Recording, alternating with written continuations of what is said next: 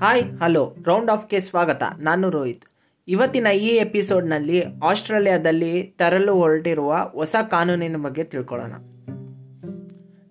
ನನಗೆ ಹಾಗೆ ನಿಮ್ಮೆಲ್ಲರಿಗೂ ಗೊತ್ತಿರೋ ಹಾಗೆ ಫೇಸ್ಬುಕ್ ಮತ್ತು ಗೂಗಲ್ ಎರಡು ಅಡ್ವರ್ಟೈಸ್ಮೆಂಟ್ ಕಂಪ್ನಿ ಅವರ ಮೇನ್ ರೆವೆನ್ಯೂ ಜನರೇಟ್ ಆಗೋದು ಕೂಡ ಅಡ್ವರ್ಟೈಸ್ಮೆಂಟ್ಗಳಿಂದಾನೆ ಇವೆರಡು ಅಡ್ವರ್ಟೈಸ್ಮೆಂಟ್ ಕಂಪ್ನಿಗಳೇ ಆಗಿದ್ದರೂ ಸುಮಾರು ಜನ ಕಂಟೆಂಟ್ ಕ್ರಿಯೇಟರ್ಸ್ ಇದಕ್ಕೆ ಸುಮಾರು ರೀತಿಯ ಕಂಟೆಂಟ್ಗಳನ್ನು ಅಪ್ಲೋಡ್ ಮಾಡ್ತಾರೆ.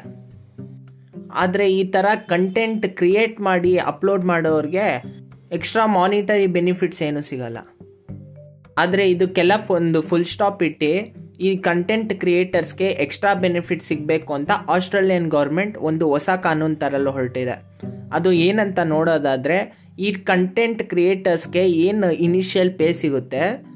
ಅದಕ್ಕೂ ಮೀರಿ ಅವರು ಏನು ಕಂಟೆಂಟ್ ಅಪ್ಲೋಡ್ ಮಾಡ್ತಾರೆ, ಅದಕ್ಕೆ ಸಪ್ರೇಟ್ ಪೇ ಕೊಡಬೇಕು ಅಂತ ಈ ಕೋಡಲ್ಲಿದೆ ಆದರೆ ಈ ರೀತಿ ಒಂದು ಲಾ ಪಾಸ್ ಆಗುತ್ತೆ ಅಂತ ಗೊತ್ತಾಗ್ತಿದ್ದ ಕೂಡಲೇ ಗೂಗಲ್ ಹಾಗೆ ಫೇಸ್ಬುಕ್ಕು ಟ್ರೆಟೆಂಡ್ ಮಾಡೋಕ್ಕೆ ಸ್ಟಾರ್ಟ್ ಮಾಡಿದೆ. ಅದು ಏನಂದರೆ ಆಸ್ಟ್ರೇಲಿಯಾದಲ್ಲಿ ತಮ್ಮ ಸರ್ವಿಸ್ ನಿಲ್ಲಿಸ್ತೀವಿ ಅದು ಕೆಲವೊಂದು ಸರ್ವಿಸ್ ಲಿಮಿಟೆಡ್ ಮಾಡ್ತೀವಿ ಅಂತ.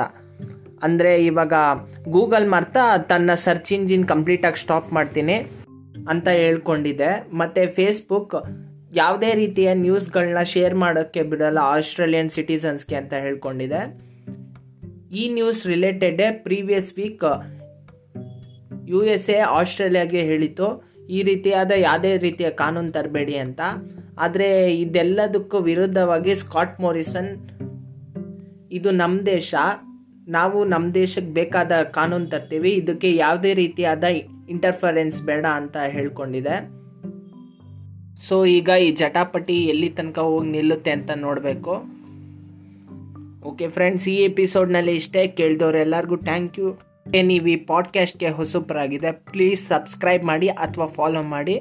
ಹಾಗೆ ನಿಮ್ಮ ಫ್ರೆಂಡ್ಸ್ ಜೊತೆ ಶೇರ್ ಮಾಡೋದನ್ನು ಮರಿಬೇಡಿ. Thank you